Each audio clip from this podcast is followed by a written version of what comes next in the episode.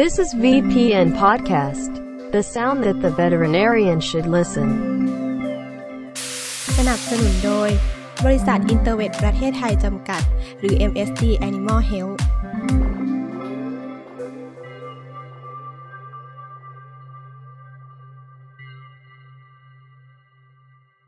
เพราะว่าดวงตาเป็นอวัยวะที่สำคัญในการมองเห็นค่ะ ถึงแม้ว่าจะไม่ได้อันตรายถึงชีวิต แต่ดวงตาก็มีความหมายต่อการดำรงชีวิตของสุนัขมาก ๆ เลยค่ะ โรคของตาจึงเป็นสิ่งที่เราไม่ควรละเลยค่ะ ใน VPN Podcast ตอนนี้เราจึงอยากชวนคุณหมอทุกท่านมาทำความเข้าใจในเรื่องโรคของตากันมากขึ้นค่ะ ว่าโรคตาที่พบได้บ่อยในสุนัขมีอะไรบ้าง เราจะรู้ได้ยังไงว่าสุนัขมีความเสี่ยงต่อการเกิดโรคตามากแค่ไหน การวินิจฉัยหรือการรักษาทำได้ยังไงบ้าง ตลอดจนการดูแลรักษาดวงตาของสุนัขที่ถูกต้องควรจะทำยังไงค่ะ ซึ่งผู้ที่จะมาตอบคำถามเหล่านี้ก็อยู่กับเรานะคะ นั่นก็คือ อาจารย์สัตวแพทย์หญิงนัทเนศศรีตระกูลค่ะ อาจารย์ประจำหน่วยจักษุโรงพยาบาลสัตว์ มหาวิทยาลัยเกษตรศาสตร์บางเขนค่ะ โดยวันนี้อาจารย์จะมาพูดคุยกับเราในหัวข้อ dry eye and pannus มองตาแล้วอย่ามองผ่านค่ะ และสำหรับพอดแคสต์ในวันนี้นะคะ เราจะมีรูปภาพประกอบการบรรยายด้วยค่ะคุณหมอคนไหนนะคะที่รับฟังผ่าน Spotify หรือว่า Apple Podcast นะคะ สามารถดาวน์โหลดภาพได้จาก ลิงก์ที่เราจะแนบไว้ให้ใน description box ของในแอปพลิเคชันได้เลยค่ะ สวัสดีค่ะ อาจารย์ ค่ะ สวัสดีค่ะ อยากให้อาจารย์เริ่มเล่าให้ฟังหน่อยค่ะว่าโรคตาที่เราพบได้บ่อยในคลินิกมีอะไรบ้างคะจริงๆ โรคตาที่พบในคลินิกก็ค่อนข้างที่จะหลากหลายนะคะ แต่ก็อันที่พบได้ค่อนข้างบ่อยในหน่วยนะคะ ก็จะเป็นอย่างเช่น ภาวะตาแห้ง แผลหลุมที่กระจกตา UV อักเสบ ต้อหิน ต้อกระจกพวกนี้นะคะ ค่ะก่อนอื่นที่เราจะไปพูดถึงเรื่องโรคกันนะคะ อยากให้อาจารย์เล่าถึงความสำคัญของน้ำตาหน่อยค่ะว่า น้ำตามีหน้าที่แล้วก็มีองค์ประกอบยังไงบ้างคะค่ะ ในส่วนของน้ำตาหรือว่าที่เราจะเรียกกันว่า p c o r n e a l tear film นะคะ ตรงนี้เนี่ยจะมีความหนาประมาณ 8-9 ไมโครเมตรนะคะ โดยที่จะมีประกอบ 3 ส่วน ก็คือส่วนนอกสุดนะคะ ก็คือเป็นส่วนของ lipid layer ส่วนชั้นกลางอะค่ะ ก็จะเป็นส่วนของ aqueous layer แล้วก็ส่วนชั้นในสุดก็คือ mucin layer นะคะ โดยที่ในส่วนของ lipid layer เนี่ยเขาจะสร้างมาจาก meibomian gland tarsal gland หรือว่า gland of Sears นะคะ ตรงนี้เนี่ยจะอยู่ตรงตลอดของเปลือกตา มีหน้าที่คือเพื่อป้องกันการระเหยออกของส่วนของ aqueous layer แล้วก็จะคงความหนาของเทียฟิล์มให้อยู่บนคอเนียได้ดีค่ะ ในส่วนของชั้นที่ 2 ก็คือ aqueous layer ส่วนนี้จะเป็นส่วนประกอบที่ค่อนข้างใหญ่ หนาสุดในส่วนของ tear film ค่ะ ส่วนนี้จะสร้างมาจากส่วนของ lacrimal gland 2ใน 3 แล้วก็ third eyelid gland 1ใน 3 ค่ะ ตรงนี้เนี่ยก็จะมีหน้าที่ในการชะล้างสิ่งแปลกปลอม แล้วก็แบคทีเรียออกจาก conjunctival sac สามารถที่จะช่วยในส่วนของการหล่อลื่นเปลือกตา แล้วก็หนังตาที่ 3 เวลา มีการหลับหรือการกระพริบตาได้ เลี้ยงกระจกตาด้วยสารต่างๆ ทั้งออกซิเจน amino acid วิตามิน growth factor แล้วก็มีฤทธิ์ในส่วนของ antibacteria ร่วมด้วย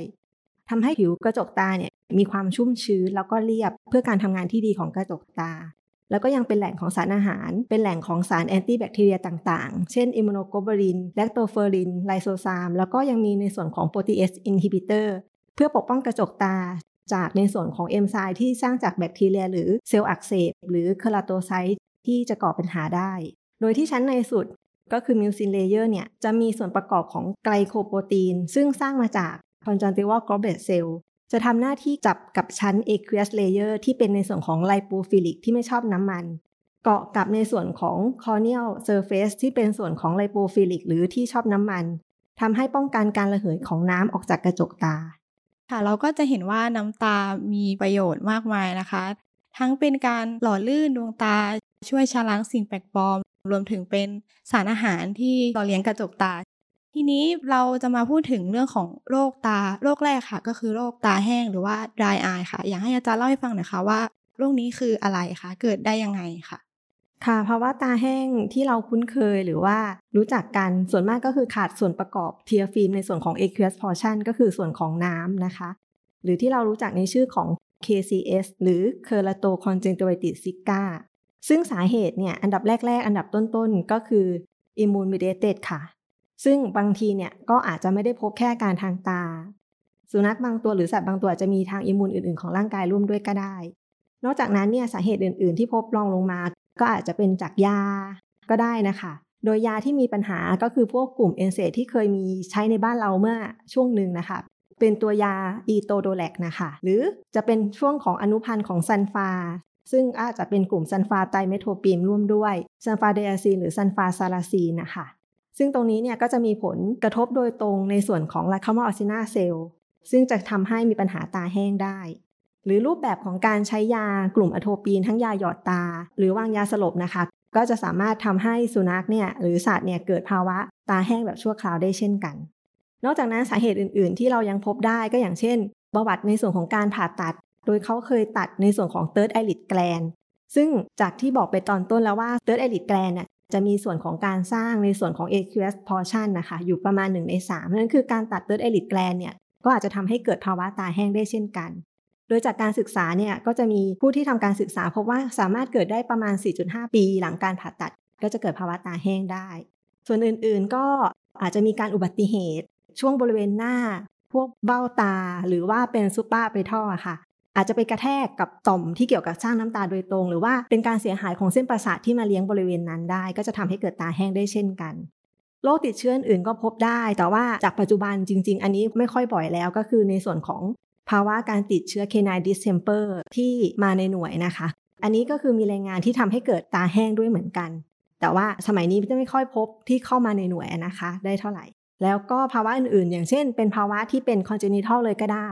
ก็คือจะเกิดจาก congenital acinar เนี่ยเกิด hypoplasia ก็พบในพันธุ์ปั๊กชิวาวา หรือพวกกลุ่มยอร์กเชียร์นะคะ หรือในสุนัขแก่ก็เกิดได้เป็น senile atrophy นะคะ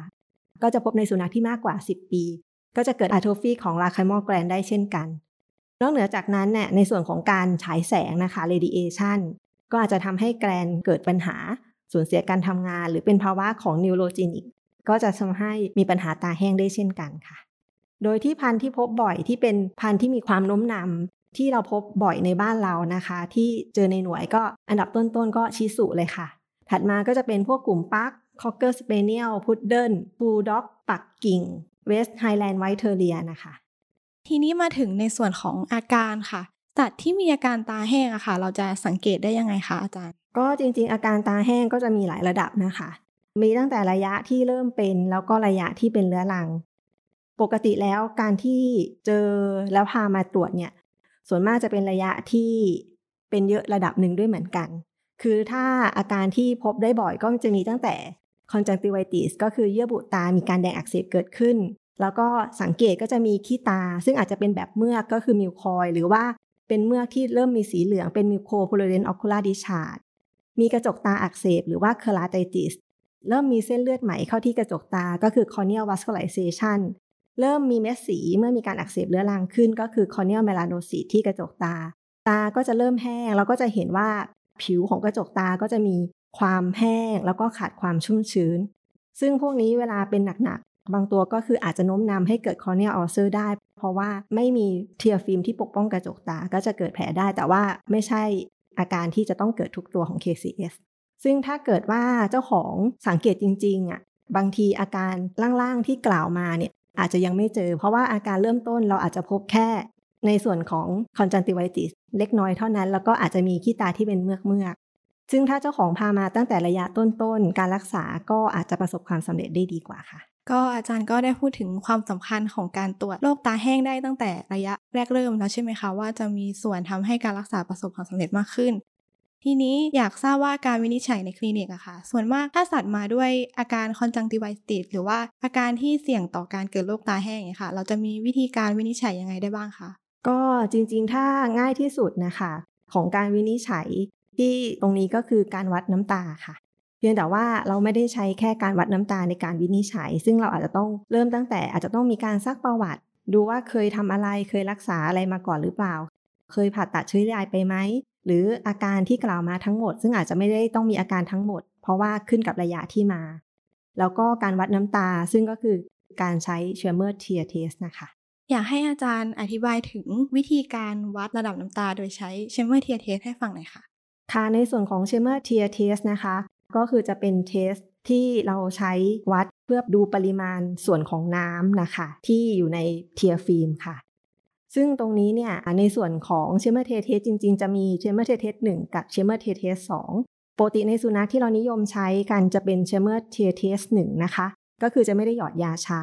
ซึ่งเราก็จะทำการวัดโดยการที่เราก็จะเปิดตาล่าง ตรงเปลือกตาล่างออกมานิดนึง เพื่อให้เราอะเห็นช่องว่าง นิดนึงที่จะทำการพับตรงโฟนะคะของหัวกระดาษ แล้วก็วางไว้บนขอบตาล่าง ตรงเปลือกตาล่างนะคะ แล้วถ้าสุนัขมีการขยับหรือดื้อมาก จริงๆ ให้ปิดเปลือกตาเบาๆเล็กน้อยนะคะ เพื่อที่จะให้อยู่นิ่งๆ ในส่วนของแผ่นกระดาษไม่หลุดออกไปนะคะ แล้วก็วัดโดยใช้จับเวลาประมาณ 1 นาที โดยที่อย่ากดในส่วนของเปลือกตามากเกินไปด้วย เพราะว่า Schirmer tear test เนี่ยเขาเป็นการ test ที่ดู lacrimation ก็คือดูการระคายเคืองตรงนี้ทีนี้ถ้าเกิดว่าเราไปกดเปลือกตามากเกินไป ก็อาจจะทำให้ผลมีความผิดพลาดได้ แล้วก็ตำแหน่งที่วางนะคะ ก็คือให้วางตำแหน่ง 1 ใน 3 ที่ออกไปด้าน lateral canthus นิดหนึ่งก็ดีค่ะ เพราะว่าถ้าเราเข้าไปตรงหัวตามากเกินไป จะเป็นส่วนของ third eyelid อยู่ ซึ่งมันจะทำให้ไม่ค่อยมี reflex ของ lacrimation เท่าไหร่ได้เช่นกันค่ะ แล้วผลที่ได้จาก shimmer t test อะค่ะ เราจะรู้ได้ไงคะว่าสัตว์ของเรามีภาวะตาแห้งในค่าปกตินะคะของสุนัขกก็คือจะมากกว่า 15มิลลิเมตรใน 1 นาทีค่ะ โดยที่ถ้ามากกว่า 15มิลลิเมตรใน 1 นาทีเนี่ยก็คือปกติ แต่ว่าถ้าน้อยกว่า 10มิลลิเมตรต่อ 1 นาทีเนี่ยก็คือผิดปกติ ส่วนถ้าอยู่ในระหว่างเกรโซนก็คือช่วง 10ถึง15เนี่ยอาจจะต้องดูร่วมกับคลินิคอลไซน์นะคะ ว่ามีคลินิคอลไซน์ของ KCS ร่วมด้วยหรือเปล่า ในการประเมินว่าเราจะเริ่มใช้ยาหรือยัง แล้วสำหรับในแมวล่ะคะอาจารย์ ค่ะของในแมวก็ทำได้เช่นเดียวกับของในสุนัขค่ะ เพียงแต่ของในแมวจะมีความพิเศษตรงที่ เวลาที่แมวมีความเครียดมากนะคะ มันจะมีผลกับการหลั่งน้ำตาในแมวเช่นกันนะคะ ซึ่งทำให้บางทีเนี่ยบางรายงานพบว่าแมวที่สุขภาพดี วัดได้ศูนย์ยังมีเลย โดยที่ไม่มีคลินิคอลไซน์เพราะฉะนั้นคือบางทีเนี่ยของแมวเนี่ยการวัดแล้วเนี่ยเราจะต้องประกอบกับอาการทางคลินิกอย่างที่บอกไปค่ะ แต่ว่าถ้าเราพิจารณาจากอาการทางคลินิกอย่างเดียวอะค่ะ ในโรค KCS เนี่ยค่ะ อาจจะสับสนกับโรคตาอื่น ๆ ได้อีกไหมคะ ได้ค่ะ เพราะว่าอย่างที่แจ้งไปว่าทางคลินิคอไซก็จะมีอาการที่ค่อนข้างหลากหลาย ซึ่งจริงๆ แค่เยื่อบุตาแดงอักเสบเนี่ยก็มีจากหลายสาเหตุเช่นกัน หรือกระจกตาอักเสบก็มีจากหลายสาเหตุเช่นกัน ดังนั้นเนี่ยเราก็ต้องทำการตรวจตาอย่างสมบูรณ์นะคะ เพื่อที่จะดูว่าโอเค ย้อมสีเป็นยังไงวัดความดันเป็นยังไง เพื่อแยกกับโรคอื่น ๆ ของตาเช่นกันค่ะ ทีนี้อยากให้อาจารย์สรุป การตรวจวินิจฉัยโรคตาอีกทีค่ะ ว่านอกจากการวัดระดับน้ำตาแล้วเรายังต้องตรวจอย่างอื่นอะไรอีกบ้างค่ะ ค่ะ ก็คือถ้าสำหรับอาการหลักๆของตาแห้งหรือ KCS นะคะ ก็คือต้องทำการเริ่มจากพื้นฐานก็คือซักประวัตินะคะ ร่วมกับอาการคลินิก แล้วก็วัดระดับน้ำตา ในส่วนของอาการอื่น ๆ ที่เราควรตรวจเพื่อแยกวินิจฉัยโรคอื่น ๆ ก็คือต้องทำการย้อมสีฟลูออเรสซีนเพื่อแยกว่ามี corneal ulcer ด้วยหรือเปล่านะคะ เพราะว่าจะต้องทำการรักษาพร้อมกัน หรือวัดในส่วนของความดันตาเพื่อดูว่าตาเนี่ยอาจจะมีภาวะต้อหินหรือว่ามีภาวะ UV อักเสบร่วมด้วยหรือเปล่าค่ะ ทีนี้มาถึงในส่วนของการรักษาค่ะอาจารย์ อยากให้อาจารย์เล่าถึงหลักในการรักษาโรคตาแห้งค่ะว่า มีหลักในการรักษายังไงรวมถึงยาที่ใช้หรือว่าข้อควรระวังต่างๆ ค่ะสำหรับหลักในการรักษาอันดับแรกก็คือเราจะต้องแยกก่อนนะคะว่า จริงๆ ตาแห้งที่เรากำลังรักษาเนี่ยเป็นตาแห้งที่เกิดจากอะไร เพื่อที่จะเข้าถึงว่าเราจะใช้ยาอะไร อย่างเช่น ถ้าสมมติว่าเขาตาแห้งจากภาวะที่ได้รับยาบางอย่าง จริงๆ หรือว่าเป็นอุบัติเหตุ บางทีเนี่ยสุนัขบางตัวอาจจะสามารถหายได้เองโดยที่ไม่ได้ต้องทำอะไรภายใน 45-60 วันได้ด้วยเหมือนกัน แต่บางตัวก็ไม่นะคะ ทีนี้เราก็ต้องกลับไปที่การซักประวัติ แล้วก็การตรวจตาอย่างสมบูรณ์ด้วยเช่นกัน แต่ถ้าเกิดว่าตัดสาเหตุอื่นไปแล้ว แล้วเราก็คิดว่าน่าจะเป็นทาง immune mediated การรักษาเนี่ยก็ต้องเริ่มจากการใช้ยาเพื่อกดการทำลายในส่วนของลาไคมอลแกลนที่เป็นหลักนะคะ โดยก็จะใช้พวกกลุ่มยากระตุ้นน้ำตาค่ะ โดยกลุ่มยากระตุ้นน้ำตาเนี่ยที่เป็นคอมเมอร์เชียลจริง ๆ เลยนะคะ ก็จะมีแค่ตัวของ 0.2% ointment cyclosporine นะนะคะ แล้วก็จะมีรูปแบบอื่นที่อาจจะอยู่ในพวกในน้ำมันข้าวโพดนะคะ หรือว่าในส่วนของ olive oil ที่เป็น base ผสมโดยใช้ตัวยา cyclosporine 1-2%ในรูปแบบยาหยดนะคะได้ โดยยากระตุ้นการสร้างน้ำตาเนี่ยผลที่เราต้องการก็คือมันจะต้องไปยับยั้ง helper T cell นะคะ แล้วก็จะทำให้มีการกระตุ้นได้ โดยที่ในส่วนของการเริ่มต้นเนี่ยอาจจะต้องดูร่วมกับ clinical sign หรือประวัติการรักษา เพราะว่าบางรายอาจจะรักษาจากที่อื่นมาแล้ว เคยได้รับยามาแล้ว ถ้าไม่ดีขึ้นเราจะต้องดูว่าซักประวัติไปว่าได้รับยาอะไรมาบ้าง เพราะว่าบางทีอาจจะได้แค่น้ำตาเทียม ยังไม่ได้ยากระตุ้นน้ำตาหรือเปล่า หรือถ้าได้ยากระตุ้นน้ำตาไปแล้ว ได้ตัวไหนมา ความถี่เท่าไหร่เจ้าของทำได้ไหมเพื่อที่เราจะได้ปรับตามความเหมาะสม แต่ถ้าไม่เคยรักษาเลยแล้วอาการเริ่มต้นเนี่ยเราอาจจะเริ่มจากในส่วนของตัว ointment ที่เป็น 0.2%ก่อนก็ได้ ก็คือให้ทุก 12 ชั่วโมง แล้วก็ติดตามอาการเดือนหนึ่ง เดือนหนึ่งเราก็มาเช็คว่าโอเค ตอบสนองดีไหม ที่เราต้องใช้เดือนหนึ่งเพราะว่าอย่างที่บอกว่าพวกนี้เป็นทาง immune-mediated ฉะนั้นคือเขาต้องใช้เวลาในส่วนของ immunomodulator เพื่อการปรับตัวในส่วนของตัวต่อม เพื่อให้กลับมาทำงานได้ ถ้าสมมติว่านัดมาแล้วหนึ่งเดือน ถ้าดีเราก็อาจจะใช้ต่อ แต่ถ้าไม่ดีเราอาจจะต้องปรับยา อย่างเช่นปรับเป็น 1-2% cyclosporine หรือปรับความถี่ยา แล้วถ้ายังไม่ดีอีก อาจจะต้องปรับตัวที่มี potency ที่เยอะกว่า cyclosporine ซึ่งก็คือตัวยา tacrolimus นะคะ ก็อาจจะเริ่มที่ tacrolimus ทุก 12 ชั่วโมงอีกทีหนึ่งว่าดีขึ้นไหมนะคะ ค่อยๆ ปรับยาดูไปเรื่อยๆ ค่ะ แต่ในส่วนของ tacrolimus เนี่ยเขาจะมีในส่วนของ carcinogenic effect นิดหน่อยนะคะ ซึ่งในส่วนของ long term effect สำหรับเจ้าของเนี่ย ยังไม่สามารถที่จะตอบผลได้ว่าระยะยาวเป็นไงก็คือโดยส่วนตัวทางหน่วยก็จะนิยมให้เจ้าของอาจจะใส่ถุงมือ หรือไม่ก็ล้างมือทันทีนะคะ หลังจากที่ใช้ยากลุ่มนี้นะคะ เพราะว่าเราต้องรอการศึกษาในระยะยาวอีกทีหนึ่งว่า ปลอดภัยกับสัตว์ที่ใช้หรือคนในระยะยาวหรือไม่ค่ะ แต่โดยรวมตัวตอนนี้ยังไม่ได้พบที่มีปัญหานะคะ แต่ว่าถ้ายังไงเนี่ยก็คือสำหรับการศึกษาทั่วโลก เขาก็ยังเฝ้าติดตามกันอยู่นะคะ ก็ต้องดูแลกันต่อไปนะคะ นอกเหนือจากกลุ่มอันดับแรกที่เป็นตัวหลักที่กระตุ้นน้ำตาแล้วอะค่ะ ตัวที่เป็นตัวเสริมถัดมาก็จะเป็นพวกกลุ่มน้ำตาเทียม ก็จะมีหลากหลายเหมือนกันที่อยู่ในท้องตลาด ก็จะเป็นพวกกลุ่ม methylcellulose นะคะ carbomer sodium hyaluronate นะคะหรือ ointment ปกติถ้าเป็นรูปแบบที่เป็นเหมือนน้ำตาหน่อย ก็จะเป็นพวกกลุ่ม methylcellulose sodium hyaluronate นะคะ เพราะว่าจะเป็นแบบหยด ในส่วนของแบบอื่นก็จะมีแบบเจลก็จะเป็น carbomer หรือว่าเป็น ointment ที่ใช้ก่อนนอน ปกติแล้วเนี่ยอาการนะคะตรงนี้เนี่ยก็ต้องดูอาการอื่นๆร่วมด้วยว่าเราจะเลือกน้ำตาเทียมประเภทไหน เพราะว่าการคงอยู่บนกระจกตาเนี่ยแต่ละตัวอย่างก็จะไม่เท่ากัน แล้วก็รวมถึงราคาก็จะไม่เท่ากันเช่นกัน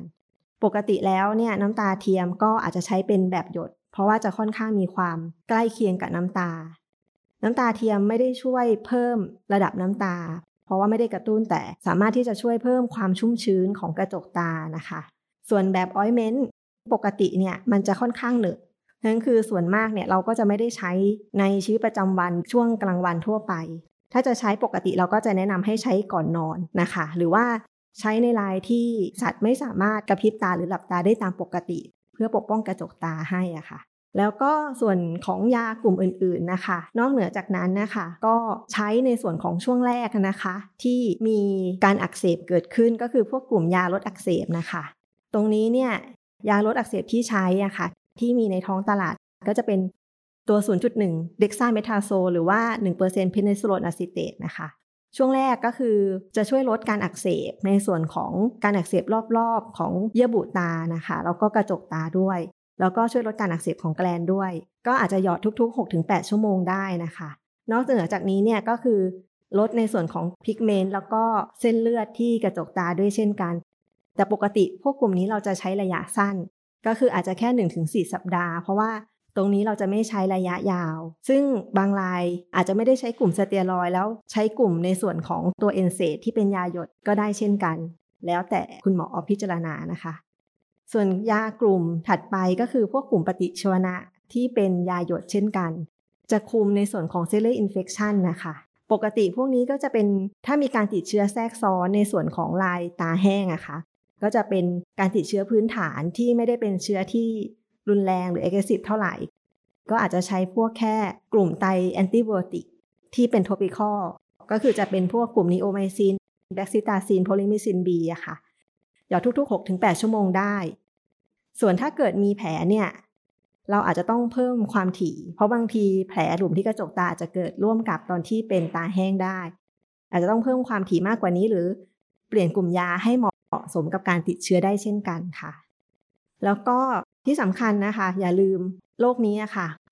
เขาจะมีขี้ตาเยอะ เพราะฉะนั้นเนี่ยถ้ามีขี้ตาเยอะเราจะต้องทำการล้างตาเพื่อชะเอาพวกสิ่งสกปรก หรือว่าพวกขี้ตาส่วนเกินนะคะออกเพื่อให้ยาต่างๆ ที่เราพยายามหยอดเนี่ยออกฤทธิ์ได้เต็มที่มากขึ้น ไม่งั้นก็คือมันก็อาจจะไปติดหรือโดนลดทอนประสิทธิภาพจากขี้ตาหรือพวกสิ่งสกปรกทั้งหลายที่อยู่รอบๆตานะคะ นอกเหนือจากนั้นในส่วนของการรักษาทางยาแล้ว ถ้าในบางรายที่ไม่สามารถที่จะ ตอบสนองกับยาได้จริงๆอะค่ะ ก็คือเราติดตามอาการแล้ว เราปรับยาแล้ว ดูอาการแล้วไม่ดีขึ้น อีกทางเลือกหนึ่งก็คือการผ่าตัด การผ่าตัดเนี่ยก็คือชื่อวิธีเป็น parotic duct transposition ซึ่งอันนี้ต้องค่อนข้างใช้คุณหมอที่มีประสบการณ์แล้วก็เชี่ยวชาญค่อนข้างเยอะในส่วนของด้านนี้โดยตรง ก็จะดีกับสุนัขมากกว่า เพราะว่าเขาจะทำการย้ายท่อน้ำลายก็คือ parotic duct นะคะ ย้ายขึ้นมาตรงคอนจันติว่าค่ะ พื่อให้เวลาที่มีการกระตุ้นหรือมีการหลั่งน้ำลายอะค่ะเขาก็จะเป็นความชุ่มชื้นจากน้ำลาย แทนน้ำตา ซึ่งเทคนิคนี้ก็ค่อนข้างที่จะใช้ความสามารถนิดนึง เพราะว่าท่อมันค่อนข้างที่จะเล็ก ถ้าเราไปทำให้ท่อเสียหาย ก็อาจจะทำให้มันไม่ได้ผลจากประสบการณ์ หรือว่าความเชี่ยวชาญของคุณหมอได้เช่นกันฉันคืออันนี้ก็อาจจะเป็นส่วนที่ไม่ได้แนะนำให้ทำตามปกติ แต่ถ้าต้องการที่จะทำจริง ๆ ก็สามารถที่จะรีเฟอร์หรือส่งไปทางที่ที่เขามีทำน่าจะดีกว่านะคะค่ะแล้วก็รู้แล้วค่ะว่าการรักษาในโรคตาแห้งหรือว่า dry eye สามารถทำได้ยังไงบ้างหลักๆก็คือจะมีการใช้ยากระตุ้นน้ำตา การใช้น้ำตาเทียม ยาลดอักเสบ ยาปฏิชีวนะ การเช็ดล้างทำความสะอาดตารวมถึงการผ่าตัดค่ะ ทีนี้อยากจะทราบว่าความสำเร็จในการรักษาภาวะตาแห้งอะค่ะอาจารย์ มันขึ้นอยู่กับปัจจัยอะไรบ้างคะ ความสำเร็จในการรักษานะคะ จริงๆ ปัญหาหลักน่าจะอยู่ที่ตัว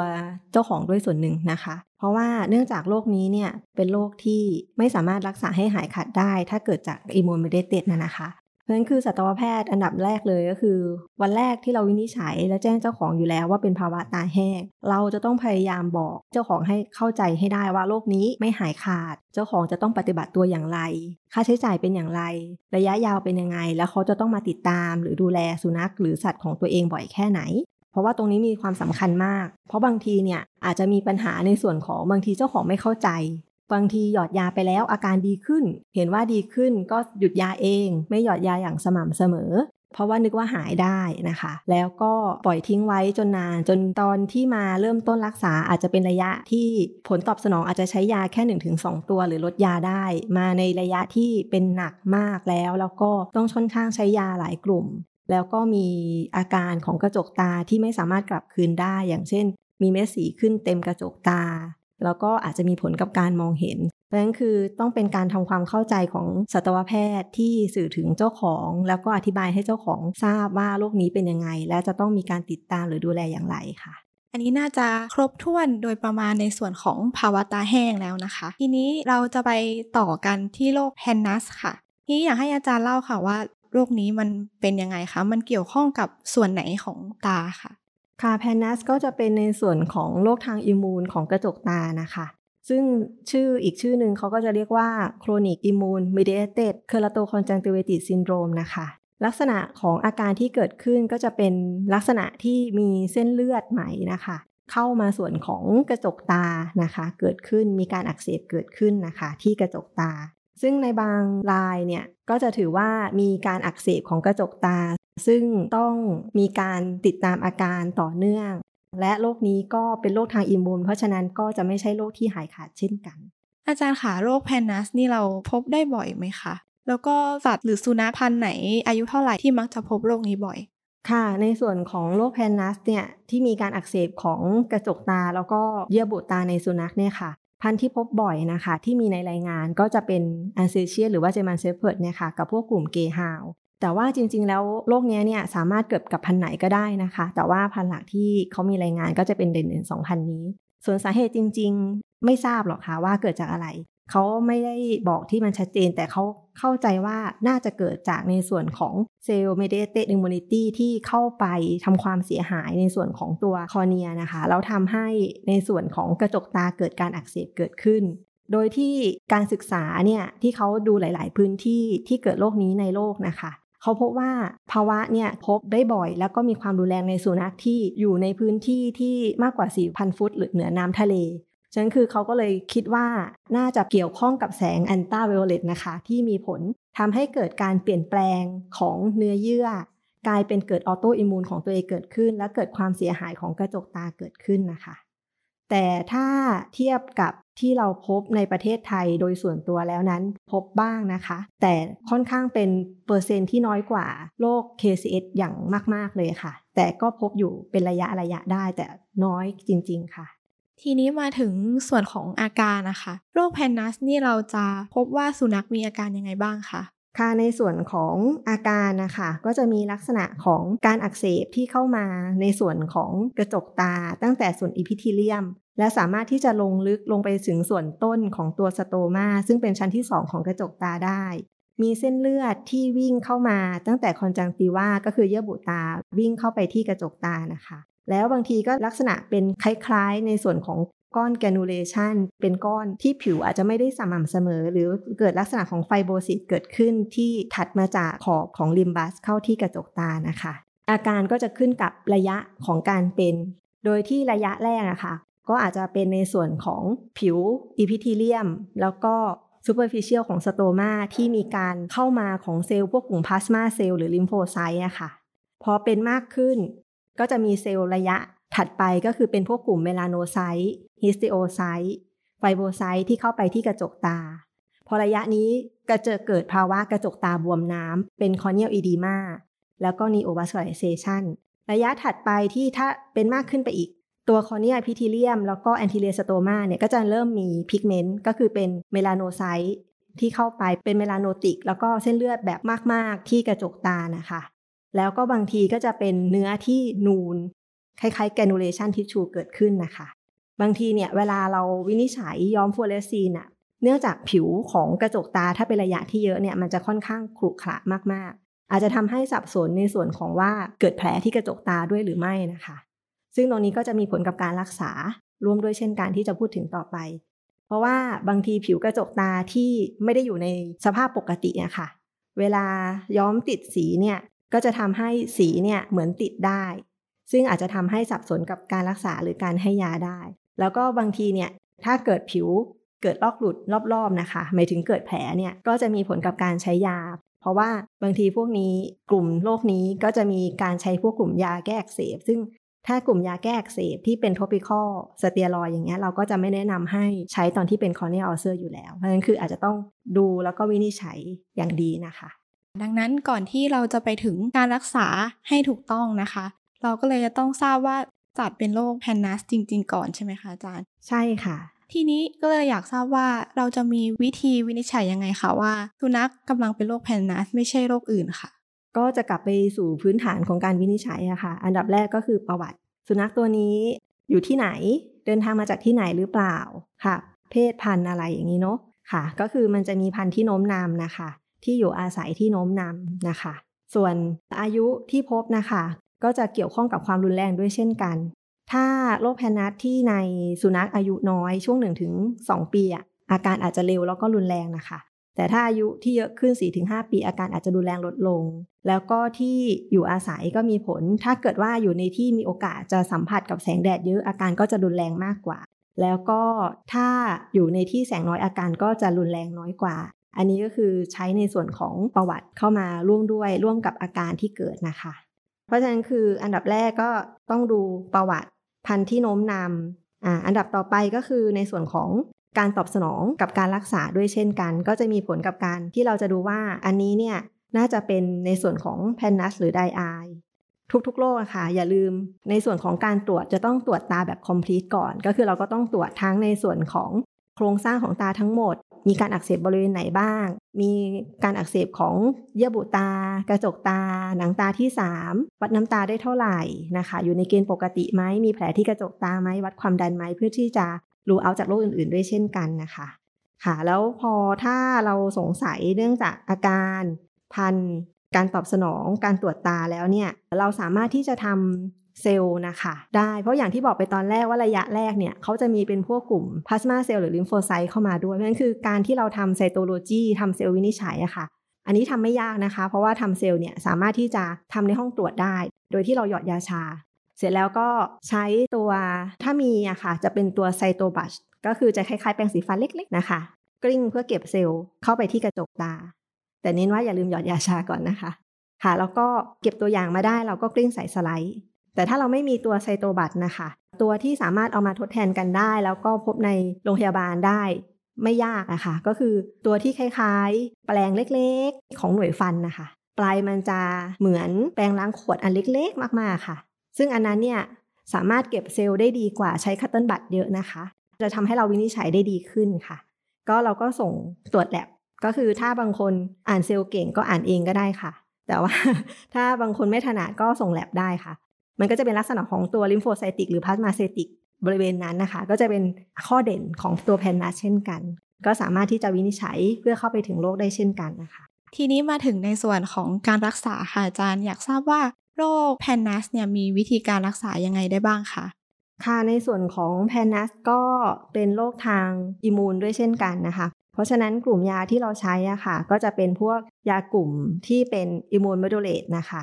ที่เป็นยาหยดเฉพาะที่ได้ก็คือพวกกลุ่มตัว cyclosporin ได้เช่นกันนะคะ ก็สามารถที่จะเริ่มวันละสองครั้งนะคะ แล้วก็ดูตอบสนองกับการรักษา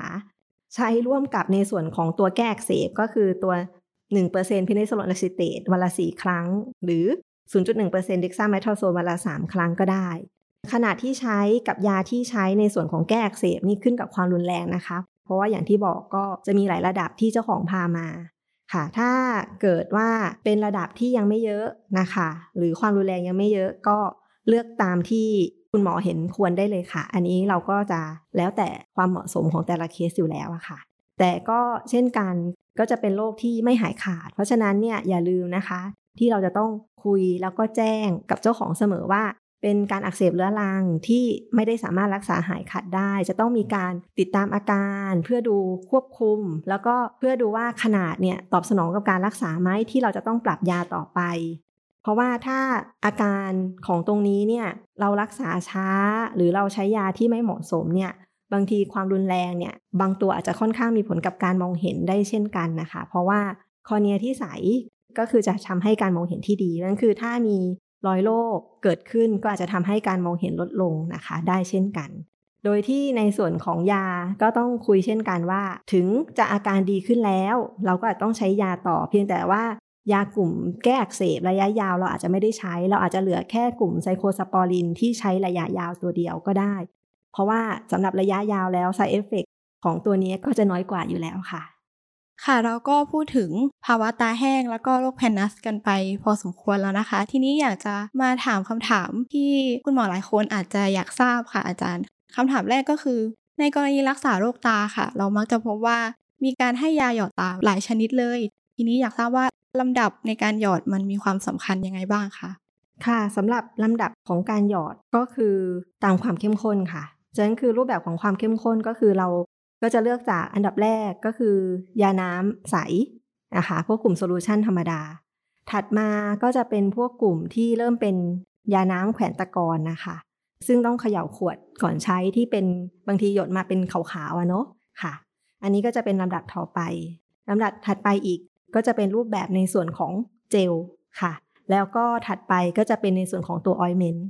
ซึ่งปกติแล้วถ้ารูปแบบหยอดโดยทั่วไปนะคะ แต่ละตัวยาเราจะให้ห่างกันเป็นอย่างน้อย 5 นาทีค่ะ เพื่อที่จะให้ตัวยาแรกเนี่ยค่ะดูดซึมไปก่อน แล้วก็รับยาได้ระดับหนึ่งก่อนที่จะยาถัดไป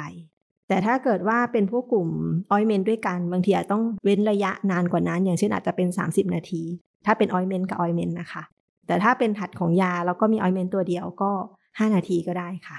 นอกเหนือจากอีกอย่างหนึ่งที่ต้องเสริมก็คือปริมาณการหยอด เพราะว่าจะชอบมีเจ้าของหลายคนมากเลยที่ชอบหยอดสองหยดเออจริงๆแล้วในส่วนของตัวตานะคะ ในส่วนของแสกที่เวลาเราหยอดเนาะมันยาจะเข้าไปในตัวร่องเขาจะเรียกว่าแสกก่อน ซึ่งร่องตรงนั้นนะคะ ที่เวลาเราหยดไปแล้วยามันก็เตรียมแอบสอบนะคะเขาก็จะรับได้ไม่เกินหยดหรอกค่ะเออ ปริมาณจริง ๆ มันน้อยมากนั่นคือ 1 หยดเนี่ยมันก็จะเกินปริมาณที่ตารับได้อยู่แล้วนั่นคือการที่หยด 2 หยดเนี่ยมีข้อเสียอย่างเดียวค่ะ เปลือง เพราะว่าหยดที่ 2 มันอาจจะเป็นฉะทิ้ง แต่ถ้าเจ้าของไม่มั่นใจในหยดแรกก็ไม่ผิดอะไรนะคะ สามารถหยอดได้เพียงแต่เจ้าของชอบมาถามบ่อยเรื่องนี้ก็เลยเสริมเฉยๆค่ะ ดีเลยค่ะค่ะทีทีนี้มาถึงในส่วนของน้ำตาเทียมอะค่ะ อันนี้สามารถใช้ของคนได้ไหมคะจริงๆใช้ได้นะคะ แต่ส่วนหนึ่งอาจจะเป็นเพราะว่าในเมืองไทยเราอะค่ะ ยังไม่มีน้ำตาเทียมที่เป็นของสุนัขโดยตรงอืมเพราะฉะนั้นปกติที่เราใช้กันอยู่ก็จะเป็นของคน เพียงแต่ปัจจัยประเด็นหลักไม่ได้อยู่ แค่ว่าคนหรือไม่ใช่คนส่วนหนึ่งอะนะคะ เพราะว่าถ้าของคนหรือของสัตว์เราก็จะมองไปถึงความเป็นกรดด่างเนาะที่เหมาะสมดังนั้นคือในเมื่อเราไม่มีเราต้องตัดทิ้งไปเลยงั้นเราก็มาสู่แค่ว่าของคนใช้ได้หรือไม่ ก็จะกลับไปดูที่ส่วนประกอบเป็นหลัก ทีนี้ส่วนประกอบเป็นหลักก็จะมีเยอะมากในท้องตลาดอย่างที่เห็น เพราะฉะนั้นเนี่ยจริงๆก็คือใช้ได้ในแง่ของส่วนประกอบอย่างเดียวนะคะ แต่แนะนำให้ดูว่าสัตว์นั้นๆเนี่ยค่ะ มีความต้องการใช้ยากลุ่มไหนเป็นหลักมากกว่า เพราะว่าจริงๆ ยาของคนเนี่ยที่เลือกในท้องตลาดจะมีเยอะมาก ถ้าสังเกต แล้วก็มีตั้งแต่หน่วย 10 เป็นหน่วยร้อยถึงหลายร้อยนะคะ ซึ่งตรงนี้เนี่ยเราอาจจะต้องเลือกยาให้เหมาะสมกับ อาการของน้องหมาน้องแมวด้วยค่ะ ว่าต้องใช้ยาตัวไหนกันแน่ค่ะ เพราะว่าถ้าสมมติว่าน้องมีอาการเยอะแล้วเราจำเป็นที่จะต้องใช้ยาน้ำตาเทียมที่อยู่บนกระจกตาได้นาน หรือเจ้าของไม่สามารถที่จะดูแลหรือหยอดความถี่ได้ อันนี้อาจจะต้องอธิบายให้เขาเข้าใจว่า ตัวยาก็จะมีผลกับการออกฤทธิ์แล้วก็คุณภาพชีวิตของกระจกตาเขาอะค่ะ ที่จะดีขึ้นหรือไม่ดีขึ้นเพื่อช่วยเสริมฤทธิ์แต่ว่าตัวนี้ก็เป็นตัวเสริมมาเนาะ ค่ะเพราะฉะนั้นคืออย่าลืมตัวยาหลักด้วยละกัน แต่ว่าสามารถใช้ได้ค่ะในปัจจุบันเพียงแต่ขอให้เลือกใช้ตัวยาที่เหมาะสมกับสัตว์นั้นๆ แค่นั้นเองค่ะ ค่ะสุดท้ายค่ะอยากจะให้อาจารย์แนะนำวิธีการดูแลดวงตาของสุนัขง่าย ๆ ให้ฟังหน่อยค่ะ ในส่วนของการดูแลรักษาที่บ้านที่เจ้าของทำเองได้ ปกติก็ไม่ได้แนะนำให้เจ้าของทำอะไรเองเป็นพิเศษ ถ้ามีอาการอะนะคะฉะนั้นคือส่วนมากจะเป็นลักษณะของ การเฝ้าสังเกตมากกว่า ถ้าเริ่มเห็นอาการใด ๆ ให้แนะนำให้รีบพามาหาสัตวแพทย์ดีที่สุดค่ะ อย่างเช่น ถ้าเราให้อาหารเขาทุกวัน ดูหน้าเล่นกันทุกวัน ก็ช่วยสังเกตตานิดนึงเนาะเพราะว่าดวงตาเนี่ยก็จะสามารถบอกอะไรได้หลาย ๆ อย่าง รวมถึงการป่วยภายในระบบด้วยที่ไม่ใช่แค่โรคของตา ถ้าเห็นผิดปกติก็แนะนำให้รีบมารักษาอย่างเร็วที่สุดน่าจะดีกว่า เพราะโรคบางโรคอาจจะใช้เวลาไม่นานในการก่อความเสียหายในตาได้เช่นกัน ราะฉะนั้นเนี่ยถ้าเห็นผิดปกติก็อาจจะไม่ได้แนะนำให้ทำอะไรเอง แนะนำให้พามาหาสัตวแพทย์โดยเร็วที่สุดมากกว่าค่ะ แต่สิ่งที่แนะนำก็คือเข้าสังเกตอาการและถ้าผิดปกติพามาแค่นั้นแหละค่ะ ปกติแล้วถ้าใช้เป็นน้ำยาล้างตาหรือว่าน้ำสะอาดเพื่อชะ เราจะใช้แค่กรณีที่มีความผิดปกติเกิดขึ้นนะคะ อย่างเช่น เหมือนมีระคายเคือง หรือกังวลว่าจะฝุ่นเข้าตาหรือเริ่มมีขี้ตาค่ะ ก็จะชะโดยการที่เหมือน หยดผ่านนะคะ ผ่านกระจกตา เอาน้ำช้าออกไปก็เยอะก็ได้ แล้วก็สิ่งแปลกปลอม หรือก้อนขี้ตาหรืออะไรที่ออกมาตรงหัวตานะคะ ที่อยู่ตรงผิวหนังอะค่ะก็ค่อยใช้สำลีนุ่มๆนะคะ เช็ดออกไปก็ได้ค่ะ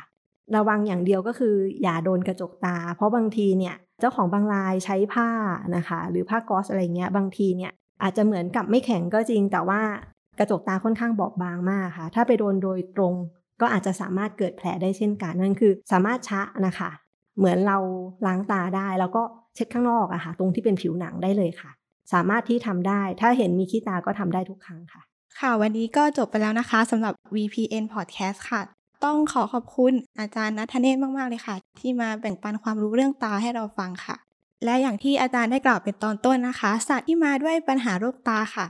ในเบื้องต้นการตรวจวัดปริมาณน้ำตาค่ะถือเป็นเรื่องสำคัญ ซึ่งทางบริษัท MSD นะคะ ก็ยังมี c h a m b e r s h a r Test ค่ะ ที่จะช่วยให้คุณหมอ วินิจฉัยความผิดปกติของดวงตา และสามารถรักษาได้อย่างทันท่วงทีค่ะ นอกจากนี้สำหรับการรักษาไดอายและแพนนัสนะคะ ก็ยังมี Optimmune ค่ะ หรือยาป้ายตาสุนัขในกลุ่ม cyclosporin ค่ะ ที่มีฤทธิ์ลดการอักเสบ และก็ยังมีคุณสมบัติเหมือนน้ำตา ที่เป็นอีกหนึ่งตัวช่วยในการจัดการนะคะสำหรับข้อมูลเพิ่มเติมเกี่ยวกับผลิตภัณฑ์ค่ะ สามารถสอบถามไปยังผู้แทนจำหน่ายบริษัท MSD ได้เลยค่ะ สุดท้ายนี้ค่ะ ต้องขอขอบคุณคุณหมอทุกท่านนะคะสำหรับการติดตามรับฟังค่ะสำหรับใครที่ฟังผ่าน Facebook นะคะ ก็อย่าลืมกดปุ่ม See First ให้เพจ VPN ด้วยนะคะ หรือใครที่ชมผ่าน YouTube ฝากกดปุ่ม subscribe แล้วก็กดปุ่มกระดิ่งเพื่อแจ้งเตือนด้วยค่ะ นอกจากนี้นะคะ เราก็ยังมีอีก 2 ช่องทางค่ะ ก็คือ Spotify แล้วก็ Apple Podcast ค่ะ สามารถค้นหาคำว่า VPN Podcast แล้วก็กดติดตามกันได้เลยค่ะ ซึ่งถ้าใครมีความคิดเห็นยังไงเกี่ยวกับประเด็นนี้นะคะ หรือว่าครั้งหน้าอยากจะให้ VPN นำเรื่องไหนมาพูดคุยกันค่ะ ก็สามารถคอมเมนต์กันมาด้านล่างได้เลยค่ะ วันนี้ทาง VPN Podcast แล้วก็อาจารย์นัทเนศต้องขอลาไปก่อนนะคะ สวัสดีค่ะ สวัสดีค่ะ